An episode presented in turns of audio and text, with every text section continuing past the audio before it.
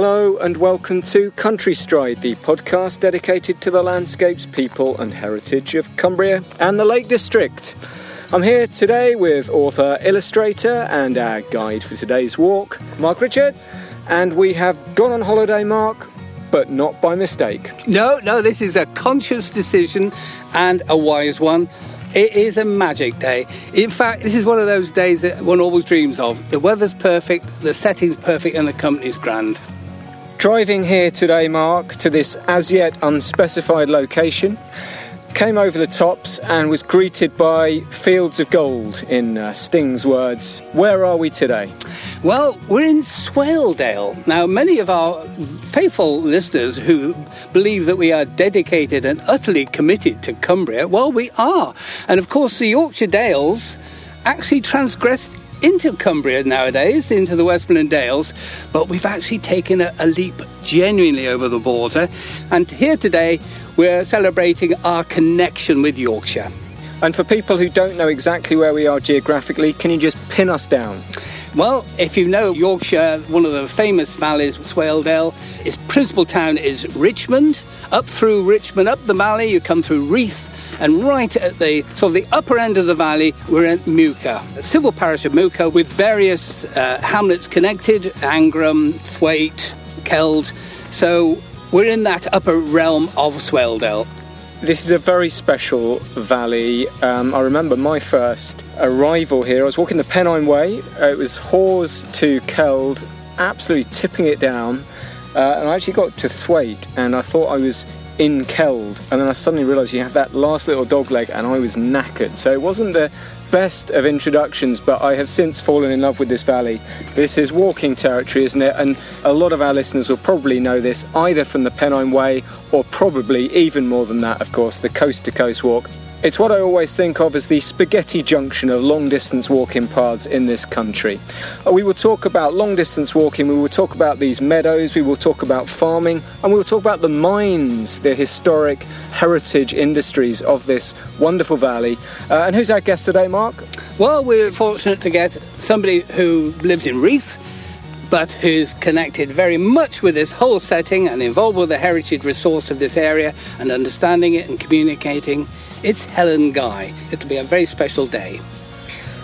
Wonderful. This is a real holiday for us. I know this valley is special to both you and I. I'm really looking forward to today. Let's go and meet Helen.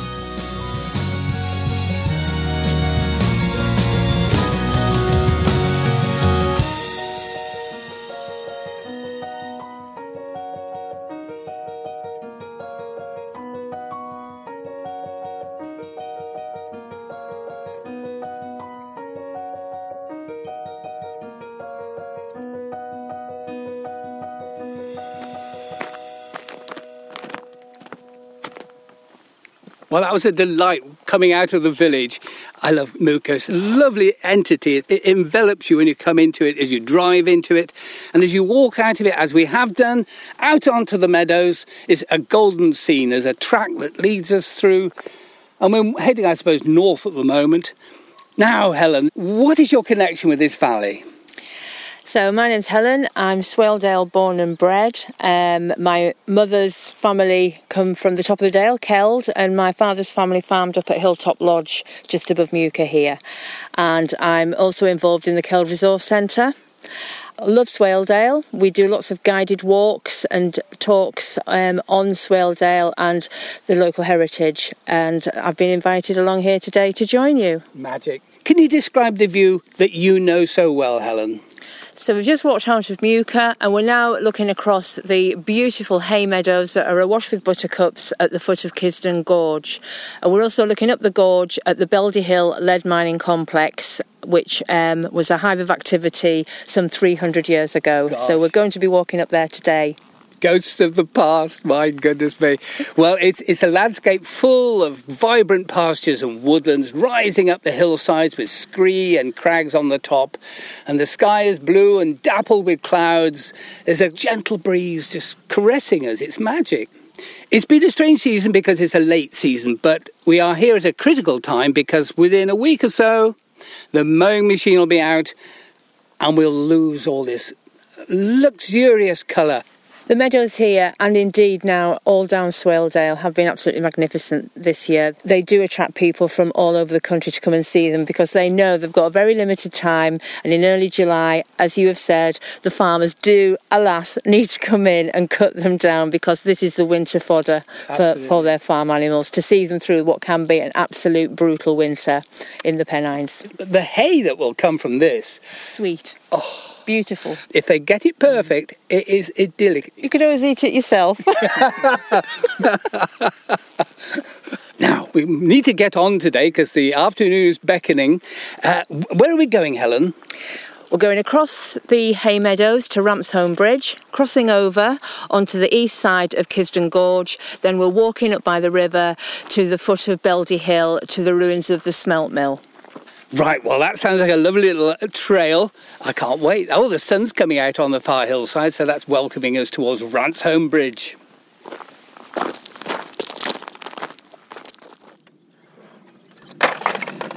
Lovely little gate there coming through, and the paved way leading on, which is absolute magic, Helen. And now we've moved from golden pasture into, well, it's purple and, and a great diversity. Uh, it's a landscape full of history. How long is the history of human connection with this landscape, would you say? Oh, it goes back over many, many centuries, way back to the lead mining, which was back in the 1500s, 1600s, mm-hmm. and then, of course, sheep farming has always been very important the um, Cistercian monks were very prevalent, more so perhaps in Wensleydale than Swaledale. They were granted great swathes of um, land in the Dales, and through that, knitting became a very popular pastime and necessity for many families to survive up here because the farming was so difficult to produce any sort of meaningful way of making a living. Particularly in Swaledale, especially, the land is a lot poorer than in Wensleydale. No arable farming could be carried out up here, so it has always always been sheep farming and dairy farming to a degree, but sadly now that is no longer prevalent in the Dales. And I don't think now there are hardly any dairy herds left in Swaledale. You talk about going back in time. I can actually think about going back to the Brigantes, the, the mm. domain here, when the Romans mm. came and they exploited the lead. They did. The Romans came into um, this dale and put the Brigantes to work in Hurst lead mines, which was a penal colony, which was the practice of Romans at the time. And so the local tribes of the Dale were put to work up at Hurst in the lead mines there. The Romans would have been at Catterick. I presume. And over at Bainbridge as well. We can see the monastic landscape is very prevalent in Wensleydale. Here you probably got a little bit of a different storyline about the way farmers operated here. Yes, Swaledale was very much more cut off from the lower dales. Um, and certainly after the dissolution of the monasteries, when Henry VIII did take away a lot of the lands and the wealth from the various religious institutions, then these lands went over into private ownership. Swaledale, for many, many centuries, was owned by the Wharton estate, which were based over in um, Cumbria, Nateby, Kirkby Stephen. So you have this relationship between Swaledale and Wensleydale. Uh, can you describe it? Wensleydale the farming there, it's a little bit more amenable to growing crops as opposed to just traditional hill sheep farming, given the change in climate and also the geology and layout of the actual dale as well. It's a lot wider, there are a lot more low lying meadows where, as we can see here, you know, it's a very, very steep valley, um, Swaledale. Well, you might have heard that there's people walking by all the time. I don't know if you heard the clattering of that lovely wicket gate in this squeeze stile. The sun is really warm now and the flowers are looking really gorgeous. Uh, we'll plod a little further along this wonderful paved way towards Rampsholme Bridge which is to do with ramsons, uh, wild garlic. Absolutely. So, wild garlic in Swaledale is known as ramps. We'll ramp along there now. Ramp there.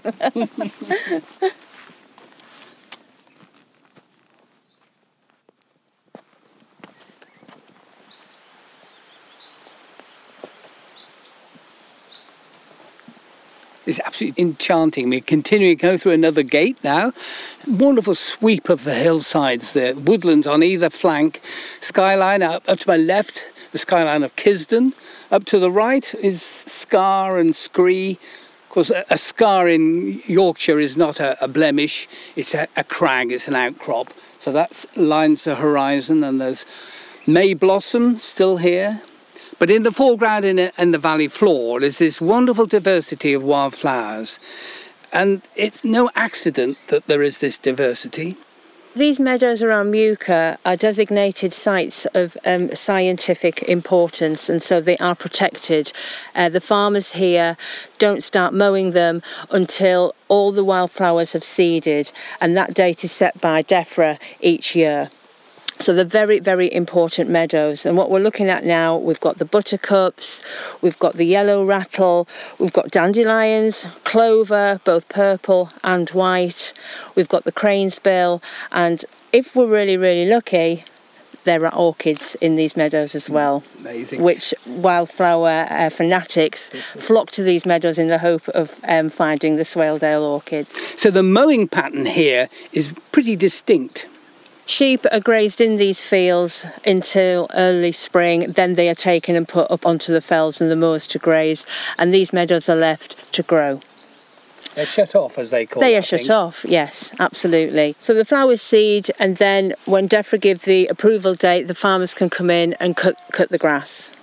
These days, because of the economy, uh, our farming economy and efficiency, it's either hay or it's silage, I would guess. So hay it obviously will bake in the sun and dry over three days and then be baled into small cubes. And if it's silage, it'll wilt for a day and then it'll be wrapped in big bales. These big round cotton reels that you see nowadays. Now, they store the big round ones in the modern barns, but historically, the little bales, where did they go? They went into these cowhouses that we see in the fields here. So the cows would be overwintered on the on the lower floor, and in the top floor, in the box, that's where the hay would be put. Uh, So the farmer could just go into the barn and fork it down to the cattle.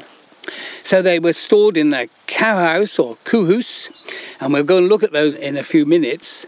And as a little bit of a treat, I gather you've been gathering stories connected with this practice, and you've discovered some particularly special stories to go with it. Yes, so c- a few years ago, um, the Keld Resource Centre worked with the Yorkshire Dales National Park Authority on the Every Barn Tells a Story. And Glenda, who worked um, for the Keld Resource Centre, interviewed a lot of local people who were involved in traditional farming. And we've got Dorothy Brown, Nee Clarkson, describing how she, as a little girl, had to get into the hayloft and tread down the hay as it was being forked in. So this is before even baling, because every little bit of space mattered. So the children on the farms would get into the hayloft and basically walk round and round and round, trampling down the hay to try and pack as much hay in as possible. in haymaking time, um, it didn't matter what you were doing or how ill you felt. And at that one day I was feeling really grotty. And my father said, Right, we have to get this hay in, it's going to rain. And we went into the cow house with, the, there'd be one of my uncles and uh, my sister and I. And we had to tramp the hay down right to the rafters. And it was hot, it was dusty. You didn't wear trousers, you mm-hmm. had cotton skirts. Mm-hmm. So the Bare legs. Prickled your legs. It was horrible. I would say it was one of my awful experiences of my life, really. Uncomfortable. Not and, and just hard because you couldn't breathe either. And you, you had to get as much, you had to cram as much hay in as you could to the rafters. So then when you'd got right to the last little bit and you'd got it, then you could crawl out of the forking hole window Yes. and the telpy down to the it wasn't when you were feeling grotty like that it wasn't nice and I would be about 11 I think Yes, yes. about 11 years old mm. Because stacking small bales And is, it- a, is an uncomfortable... well, this was loose hay. Yes. Mm-hmm. This It's, was loose hay. because obviously you're doing it on a warm day because otherwise you wouldn't be doing it. no but you didn't have an option your father said you had to do it and mm. my mum used to plead with me because I wasn't very well Could, can't Dorothy go home no we'll have to get this in and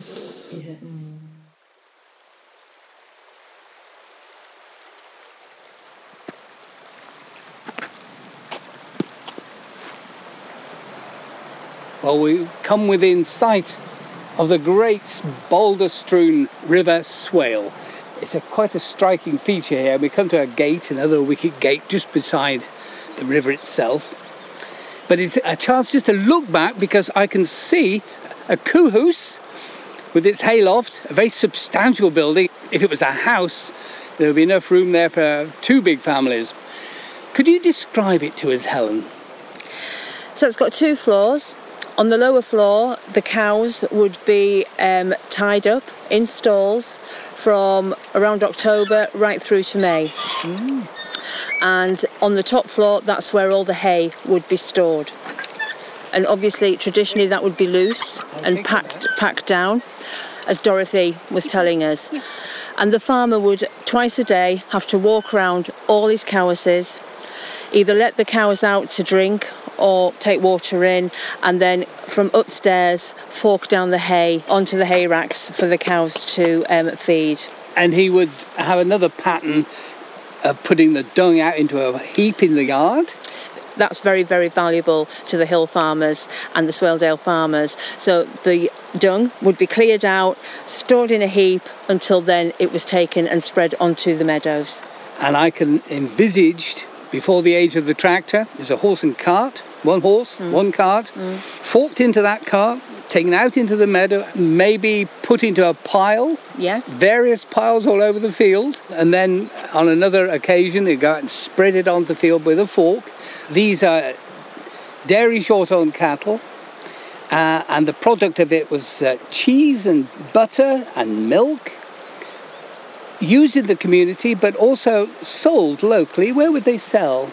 Well, to give a personal example, uh, my my great grandparents farmed up at Hilltop Lodge, and in the walled garden there, there are two huge cheese presses where my grandmother and my great grandmother made cheese. And in one of the Marie Hartley books, uh, they write about my great grandfather would get up at 3:30 a.m. This is every fortnight. Load up a horse and cart with cheeses and go all the way over to Barnard Castle over the Stang to stand at Barnard Castle Market because the coal miners would come down to buy the cheeses. And if it was really bad, he would go up uh, further to Middleton and Teesdale to the market there. Didn't need good eyesight for that. Perhaps another pertinent example is why the butter tubs are called the butter tubs. Butter tubs, yes, that's the hill road that links uh, Thwaite over to uh, Hardraw. It is indeed, and as you are going over from Swaledale into Wensleydale by the side of the road, there are these unique um, chasms that go down up to 100 feet, um, formed by um, limestone erosion, and they were called the butter tubs. And the farmers used to take their butter and cheeses over to the market in Hawes, but because it was quite a long journey, on hot days they apparently would stop and lower their produce down into these holes because it was so cool, so keeping the butter cool. That's quite a steep hill going over Buttertubs to Wensleydale. But of course, people didn't worry about that. They committed a day to it. They did. It was a so- social day out as well as a, day for generating much needed additional income for the family. And if we look around, Swaledale is hill country. People are absolutely used to climbing up and down hills all day. So a trek over the butter tubs was no no great feat. When you've got legs like that, you've got to keep using them. absolutely. Now, I gather you've got another clip that uh, relates to uh, the time when these valleys, particularly when they were dark, they had an oppressive feel to them uh, for the natives. The people living here were always a bit cautious about who might be moving around into this setting. Can you give a bit of a feel to that one, Helen? I can, yes, because quite often it was the children or the young men of the family that had the um, eve- evening task of going round and settle and feeding the cattle at night. And it looks idyllic now, but obviously up here at night it can be quite scary, and particularly um, in days of old, um, tramps were quite prevalent within the jail, and an encounter with, um, you know, somebody in a barn or a cowers that shouldn't have been there could be quite frightening, as William Calvert, um, who farmed at Greenses, told us. I always try to get those jobs done, cows and so forth, before dark. Mm-hmm. One uh, day didn't work out that way, it was getting dusk. And I was nervous. And I went down and the first building I came into, I uh, let cows out, did what was necessary, went to get hay and I felt some leather of some sort where hair was there. And I panicked. I thought it felt like a case. And I whipped out, got cows in, and went like blazes. Everything was done very, very quickly that night. And when I came back the following morning, I said to Percy my bit of story, and he started to laugh. He said, "Well, I, I left the horse gear there. I'd been doing something with horse that day, and left the horse gear there, just where the hair was. And of course, I felt it and panicked. Yeah. You And- thought it was a suitcase, did I you thought think? it, I thought it was a suitcase. I didn't know what the heck it was. What was? I mean, I, I was only just in my very early twenties, and Yeah. uh, nerves in dark anyway. Yeah. It's creepy down there at night as well. Uh, down at Hart, uh, down at Hart Yes. Lakes, it is a dark Uh, in the bottom, it is so. and the cliffs up the side. It Yeah. is right, quite enclosed. I, it, uh, it frightened me, and but uh, so they got a quick do that night, the cows. very quick do. I don't know whether one one or two was missed, to be honest. But that, that, that's little, little bits of story. That's right. Yes. and uh, because it was a dreary route from Keld to Crackpot, you had to uh, come so far, then cross the bridge of Swale, then go on to the other side, and it, it was a bit it was a bit creepy. Yeah. And there'd be many a time you would do that in the in the bad light because of the short days. Yes, and- aye. Uh, But we always tried to be get those done cows to Hart Lakes be, before dark. yeah. How many would you have tied up down there then at Hart Lakes? Oh, no, not a lot. Maybe fifteen, something like that. Ooh, 15, that's quite a lot. Aye. They must have had quite a few cows at Crackpot. Aye. Uh, in, in those days, at my father's uh, farm, where I was born, there was 17 acres of meadowland in total, and pasture and moor, right. And yet he, he managed to bring uh, himself and you know his wife a living, and uh, three children. Yes, yes. And yet he could manage. And I know at that time milk wagon used to come from Laban gathering milk and my father uh, thought he had a bit of surplus. Many a time they just maybe sold five gallon at, at, the, at the start to get get going. Yes. And uh, and so that was uh, an added income. Yes. And I've seen him on a night just say, after tea, well, I'll have to go and get a bit of profit in. that was milking at night. And he normally milked about four cows in, by hand. Yes. Yes. That was a fascinating clip, that. And Helen, you, you had something to say about the superstitions that permeated this valley. There was a lot of superstition. People wouldn't perhaps t- walk over the moor at night because of strange flames and ghostly um, images that could arise, which was actually just the gas coming off the moor.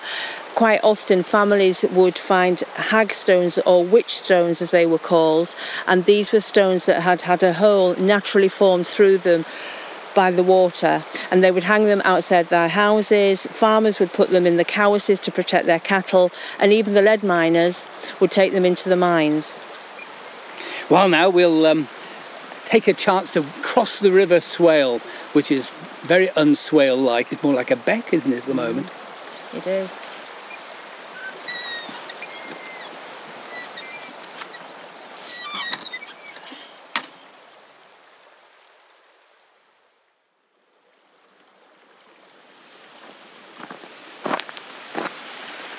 Wonderful section of the river we got here, very open uh, and very broad because it's low. You can see there's lots of boulders in it. It sort of begs the question why so many boulders in actual fact? So what we're seeing here, particularly while the river is so low, uh, is the high amount of stones that are in the riverbed, and this is a legacy from many centuries ago when they were hushing the hillsides for lead, and that involved where they thought there was a strong outcrop of lead, they would dam the water above it, collect enough water in a reservoir or a tarn, then release it For the Oldfield Hush up there, they had two separate reservoirs, but they were at different distances apart. So the timing when they released the water through the sluice gates that they used to hold the water back until the reservoirs were full was absolutely crucial. And so they would have men on the moor giving signals as to when to release each gate.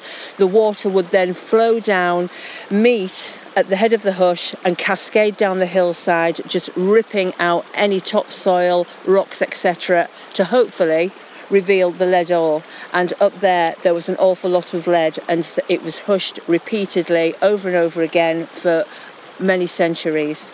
Was there different layers of it? So basically, lead ore is deposited in vertical veins, I whereas coal is horizontal. I see. And that's why Swaledale's so good for lead mining, because once they'd exhausted being able to access the lead on the surface, they then started to drive the levels to tap into the deeper lead deposits. Fascinating. Um, from where we are now, we can look up to Kisdon, where the Pennine Way traverses. I think you said there was some older way up there as well. A very, very long time ago, the only consecrated um, ground for anybody who died in the Dale was at Grinton. And obviously, if somebody died, the coffin had to be transported down there. So there is a road, a very old road called the Corpse Way that starts in Keld. It comes up over Kisdon, drops down here and carries on down the valley to Ivelet Bridge, where there is still a stone, a resting stone in the shape of a coffin where the men would lay down the coffin and rest. They would then go on to Low Row and they would stay overnight at the Punch Bowl Inn and on the hillside above it there was what was called a dead house where they would put the coffins while they went down into the inn and partook of some beverages. And i have read that on more than one occasion if there was two or more bodies in transit they sometimes picked up the wrong body and carried on to grinton. And then of course Muker Church was um, built and consecrated so people could be buried in the upper end of the dale So we get a broadening of the valley here, and we're looking more or less northwest, and you get a Hart Lakes, the ruin ahead of us, which is a quarter of a mile away from us now. On the horizon, just below the horizon, there's Crackpot Hall, which of course means the place of the Crow's Hollows. But uh, Hart Lakes is significant, isn't it, Helen? We're now standing on the other side of the river. This was actually the main road from Muker up to Keld, up this now sort of hidden, forgotten gorge, if you like, and it passed up through the ruined farmsteads of Hart Lakes. And these were very much small, miners' small holdings, but the main farmhouse just up ahead that's now derelict, my great great grandfather was born there. And the name Hart Lakes comes from where deers played. Hart is another name for deer, and lake um, is to play around. As it's in Cumbria, it's Lakin. Yes, laking about, stop laking about. So this was the place where the deers laked about, and at one time all of these hills were covered in forest because this was Lord Wharton's hunting ground, and Crackpot Hall was his hunting lodge. That's what it was built for. When the lead mining gathered pace and the smelt mills started to need fuel, all the hills were cleared of the wood, and when they'd burnt all the wood, they then had to start bringing peat down from, from the moors to fuel the um, smelt mills. I noticed the riverbank has got great boulders preventing this track from being washed away because, of course, this river is notorious for its floods. The Swale is supposedly the fastest flowing river in um, the United Kingdom, and certainly if you get a cloudburst at the top of the Dale, the water that come, come down here is unbelievable, absolutely unbelievable. And we've had some very, very serious floods within the last few years. But then if you go back, there was a huge flood in 1899. There was a triple cloudburst on um, Great Shunner Fell that took away all the bridges. Um, it destroyed Hoggers Farmhouse um, up near Keld, and indeed some people's items in Thwaite ended up down here in Muker. Such was the force of the water. So the Dale has always flooded. I can hear the chatter of the chattels.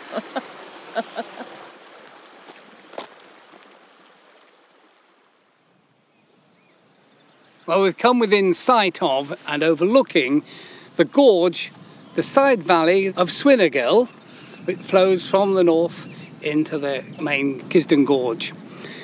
And here we can see the elements of a mine smelt mill. Of course, the lead was mined in adits, as Helen has mentioned, and it was conveyed here on carts and had to be processed. And they came to this spot to take advantage of the water. What was the purpose of the water? So smelt mills were always built near to a water source because the water was needed to drive the water wheel that powered the bellows to make sure that the ore hearths were the correct temperature. And who would be operating in a setting like this? You would have smelters and they would work in, in pairs and they would stand over and constantly mix the ore and the fuel to get it to the optimum temperature where the lead would then run into a pit and down into the pig mould. And so the smelters, that, that's presumably men? Yes. Because it tended to be that the whole family, in some way or other, was roped into this process. The mines provided employment for the whole family, so the men would go into the mines and work a six hour shift. Women and children, possibly as young as 10, would come up and work outside the mine entrance in on the dressing floor because when the lead was extracted from the mine, it still had quite a significant amount of what was called deads or waste rock, and that needed to be knocked off it before it could be smelted. And certainly before they introduced the industrial crushers, the women and children had to sit and do it all by hand. Oh, how With hammers. abs- absolutely appalling. And that was outside in the harsh elements for 10 hour shifts. oh, God. The mines themselves, unfortunately, are in quite remote areas, so miners had to walk up to three miles from their homes in the many outlying hamlets and villages um, to get to their place of work. Then they had to get underground and through the labyrinth of tunnels could walk another two miles to get to the appropriate place where they were working. And, you know, miners would walk up and down all these paths now that walkers enjoy were miners' paths up to the mines Small scale farmers were also miners as well. Absolutely. So a typical day would be for a miner to come and work his six hour shift, then go back to his small holding and tend, tend to the sheep and cows, although quite often his wife would do that. And he may then go walling or, or haymaking for, for some more income. And they would knit. Yeah. They would knit as they walked, and a popular phrase was, let's stop for six stitches, where they would just sit and have a little rest, because that was another valuable income for the family. Wool merchants would drop off the raw wool at the village fairs, and the family would knit. On an evening, walk into the mine, and then they would sell the stockings back to the hosiers, who would then give them more raw wool for the next batch. For levity or for contrast, I suppose being non-conformists, and that came with the lead mining industry, they went to chapel and they sang. They did, and many would go to chapel up to three times a day. And I think that was as much for the social aspect of, of it was for worship. It was the one day when they could actually relax, socialise, catch up with family and friends. So when we're looking at Swinnergill smelt, it had a particular name, Beldi Hill. Beldi Hill. And if we look at it, you can see the arch of the smelter, I presume, uh, and one or two coins of structures there. But rising up on the northwest side, there is a looks like a bit of a wall, but actually it's probably something more than that. So that was the flue, which was the chimney. And all the smelt mills, eventually, they, they started to realise that around the smelt mills, the sheep and cattle were dying. And that was because, of course, of the sulphur dioxide that was given off from the smelting process. So they ran long flue chimneys right the way up onto the top of the moor, where it could then be discharged without inflicting any any harm on either the men or the cattle. But another interesting aspect of it was up to 30% of the lead that was smelted was still in the fume, as it was called, the soot, which deposited as it cooled onto the lining of the flue. So every so often, men or boys would climb in and scrape off all of this fume. They would then wash it down and re-smelt it to extract as much lead as they possibly could. And what was the effect on the people? Well, the smelters were standing right over it, so their life expectancy was very, very um, short. A miner, typically 45 to 50 years in Swaledale. Um, a lot of them worked what was called piece rate, which meant they only had bargained to work a, a section of the mine for a limited time. So time was of the essence. So when they were using dynamite at the ore face, as soon as it had discharged, they would go back and start working.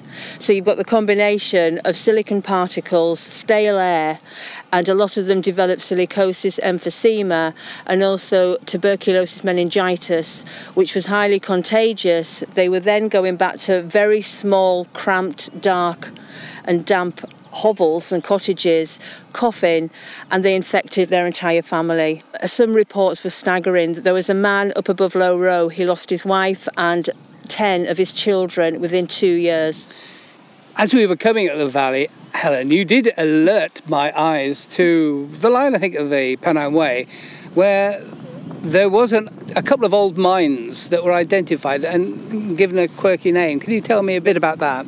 The mines on the other side of the gorge here are very ancient, and when they started to rework them, it was always the miner's greatest fear that he would stumble on old workings that had already been worked out. And if that happened, the, the, the term was T'owd Man had been there. The old man, i.e., previous generations of miners, had already been there. That's uh, really interesting. I'd come across T'owd Man. I didn't know the story that went with it. And uh, the sun's gorgeous now, looking into Swinnergill. I believe that there's a higher smelt mill. Why were there two? Essentially, this whole area was part of the Wharton estate, which Lord Pomfret inherited in the early 18th century. But he then sold it to a Thomas Metcalfe who bought the Manor of Muker for £10,500 no less, and he sublet some of the ground to a mining company, and they discovered a very, very rich deposit of lead which they paid the royalties to Thomas Smith for because he was the landowner. But when Lord Pomfret sold his estate, he retained the mineral rights for the commons and wastes, and he contested this by trying to claim that this area was actually still part of the commons and wastes. It wasn't, but he would not take no for an answer, so he took it to the York courts three times and then down to Westminster on numerous times, and he eventually ended up in the Tower of London for debt because he just would not concede with each ruling that it, the lead was actually on land belonging to Thomas Smith. But the dispute divided the valley because half of the families worked for Pomfret's men and the other half worked for the Thomas Smith party. And there were some huge disputes up here. Men were dragged down hush gutters, dragged out of shafts by their legs. There was fights and it got really, really nasty and it rumbled on and on and on. That's when they built this smelt mill here because up until that point they were having to take all the lead from here right over onto Askrigg Moor. But Lord Pomfret's men actually seized that smelt mill. Then Lord Pomfret built his further up there, and um, it was never an easy relationship, I don't think. There was a lot of competition, flooding out each other's workings and various other things. Dodgy, dodgy. it's a scene of great conflict, of wrangling and disruption, and the people who had to live and work through it their allegiances were uh, who, whoever paid them. So they, they ended up brawling in a circumstance they didn't need to be brawling in. And all because of somebody's stubbornness. Absolutely. Well, that's been absolutely fascinating, if a bit depressing. I think we ought to wander a little bit further up the valley and probably think about the current leisure landscape that we all enjoy and uh, contributes to making Swaledale such a special place.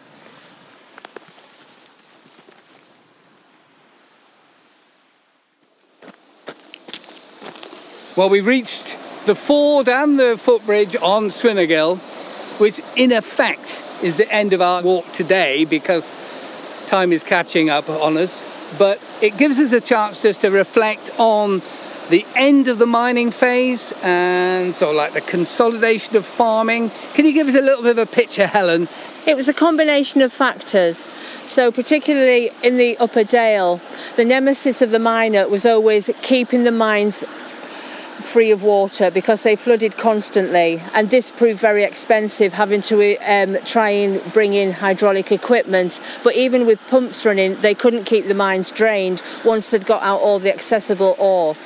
Also, at about the same time, in the mid 19th century, the Spanish mines began exporting lead very cheaply because they had a high content of silver, and it was the silver really that they wanted, so the lead became more of a byproduct, and so they started to export it a lot cheaper. It was due to these factors that families started to leave. The first sort of exodus from the Dale was the 1830s, and that's when families would go up to the Durham coal fields or down to the Lancashire textile mills, and some even made that great journey over the Atlantic to America and established mines there themselves. The last mining in Swaledale was really the Sir Francis level in Gunnerside Gill by 1880. That was just proving too expensive to keep going, and sadly, in 20 years, the population of the Dale went down by half. Crikey. And a lot of the mining villages and hamlets on the hillside, because some miners did live very close to the mines, just fell into ruins. And then when they started to do the enclosure work, building the dry stone walls, that's when a lot of the stone was taken. So today, a lot of walkers are walking past what were mining villages, and they've got no idea that at one time on a remote hillside, up to 50 families may well have lived in that location. Staggering thought, mm. isn't it? This is a, a landscape of people, and all we tend to see is ruins and tumbling stone walls. And of course, with all this change, come the early years of the 20th century, people were working in the mill towns, of course, and there was a, a tremendous move amongst the body of people who lived in these industrial towns to escape, to have their free man on Sunday feeling of getting out into the Dales because Lake District was too far away from them, but the Yorkshire Dales were there. a lot of people really, really embraced the Dales, and it just became a new movement, really. And then with the introduction of the motor car, suddenly the Dales were much more accessible to everybody. And really, from the early 1920s, 30s, the tourism has just gently at first, but then in recent years, of course, probably due to all creatures great and small, um, exploded. Yes. That's why we've got the Heriot Way here, is Yes. that right? Yeah. And uh, there was a great campaign for a, a Pennine Way after the war. Well, it started before the Second World War with Tom Stephenson, so that by 1965 the Pennine Way opened, the first long distance path in Britain, and that ran through here, and that had an impact. But other routes uh, emerged, haven't they? They have indeed. We've got the coast to coast, we've got the Heriot Way. I quite often talk to quite a lot of people that call in the Keld Resource Centre, and they often make mention of those two routes in particular being on their bucket list. What tickles me about Keld is it's a, a crossways of two routes, but also almost halfway in both cases. So anybody that you encounter there will have a story to tell you about how they're feeling.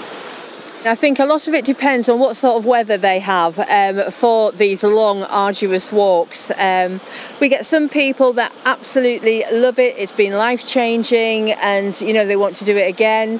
We have other people staggering down from Tan Hill that just want to go home because it hasn't stopped raining for three days and their feet are covered in blisters. But it's a very, very mixed bag. It really is. Like I say, dependent on the weather. It's probably turn time for us to turn tail at this moment. I look up on the bank above me and I can see a, a Swardale Yew. Is it? What is it? What is- Yow. Yow, a Swardale Yow, looking down very imperiously on me, and uh, it's saying, "What the heck are they doing?" She probably sits there watching all these people going, what on earth are they doing? Just walking for no reason.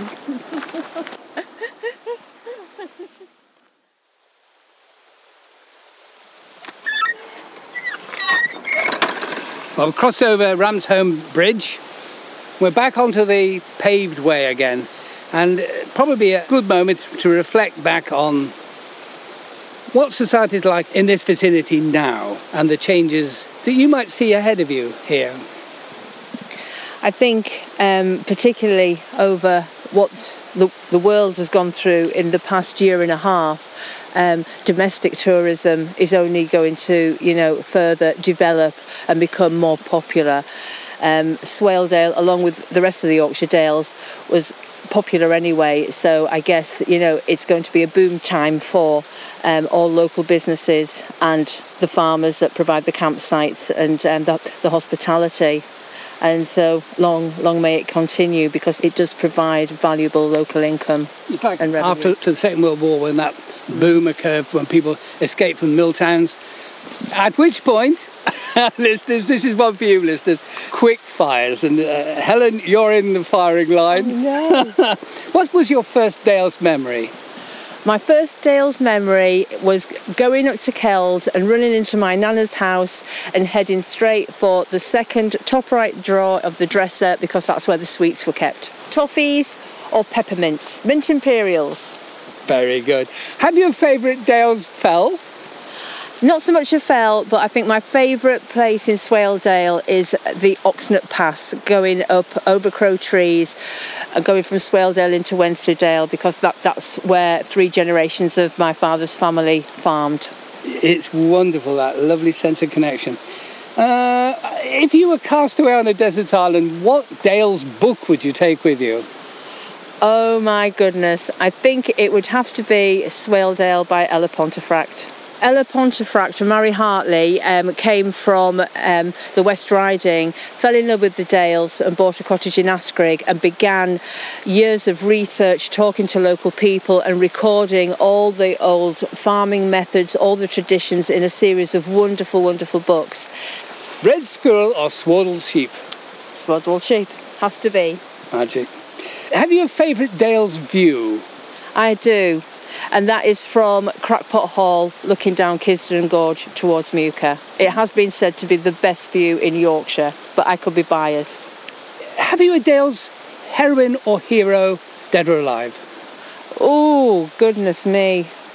That is a really, really difficult question. But I think, you know, Richard or Cherry Kearton would have to be up there. Richard and Cherry Kearton were born at Thwaite, which is a, a small hamlet about half a mile from Keld, and they became wildlife pioneers.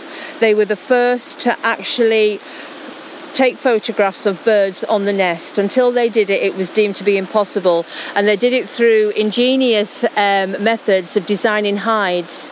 And they had a great degree of tenacity and patience where they would build these natural hides and sit in them for hours, days to capture the perfect photograph and Cherry Kearton went all around the world on safaris, wrote books, made films. Richard Kearton, he had an accident as a child, so he stayed very much more within the United Kingdom. But they were wildlife pioneers, and Sir David Attenborough actually wrote my sister and I a letter to say it was because of Cherry Kearton's um, Dassen Island penguin film from the 1930s that inspired him to go into the natural world as a career.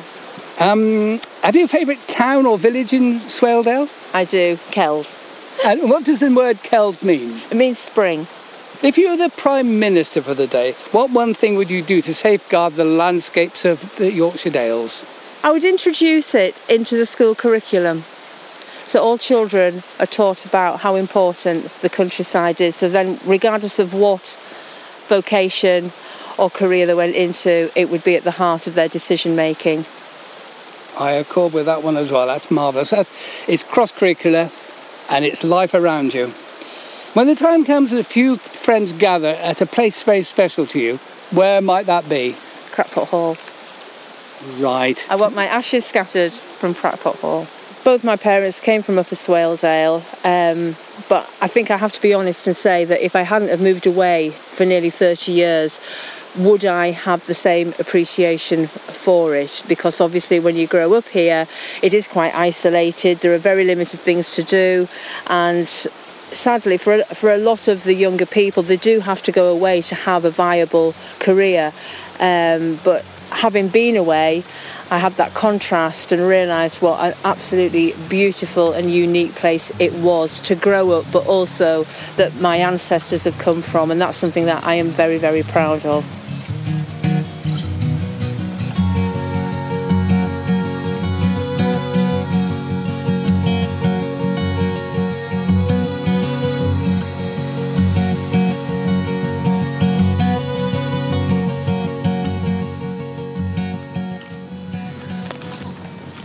Journey's End. The skies overcast now, threatening rain, I think, Mark, but still a little bit of sunshine on the valley sides, and still the immense vibrancy of these wildflower meadows. What a joyful walk that was. Fabulous. Uh, I look behind me and I can look up towards Crackpot Hall. There's billowing clouds there to the west.